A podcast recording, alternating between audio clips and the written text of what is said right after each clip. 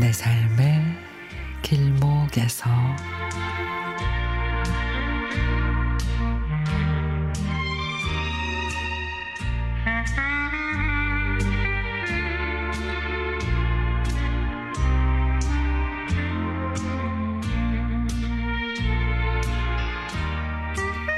아, 내일은 또 무슨 반찬으로 준비를 해야 되나? 이렇게 도시락 반찬 걱정을 하며 하루가 지나가고 있습니다. 남편이 코로나 시작 이후 자영업을 접고 늦은 나이에 간신히 일자리를 얻어 출퇴근을 한 지 벌써 햇수로 3년이 돼갑니다. 늦은 나이로 정식 직원이 아닌 기간제 근로자로 취업을 해서 일을 하지만 그래도 건강하게 일할 수 있다는 것만으로도 감사하죠. 처음에 취업해 일을 시작할 때 남편이 말하더라고요.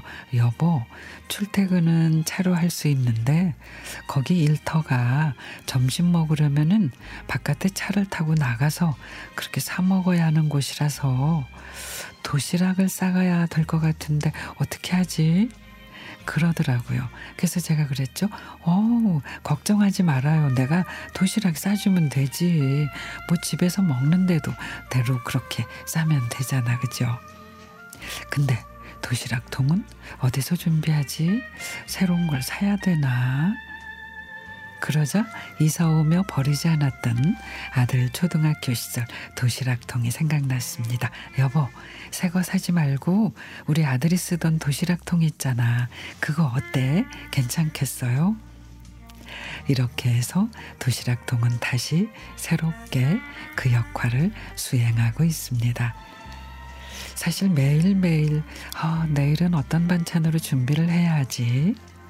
걱정 아닌 걱정도 하고 있지만 그저 건강하고 안전하게 출퇴근하는 남편에게 이렇게 말해주고 싶어요. 여보, 도시락은 내가 꼬박꼬박 싸줄 테니 건강하게 일하고 오세요.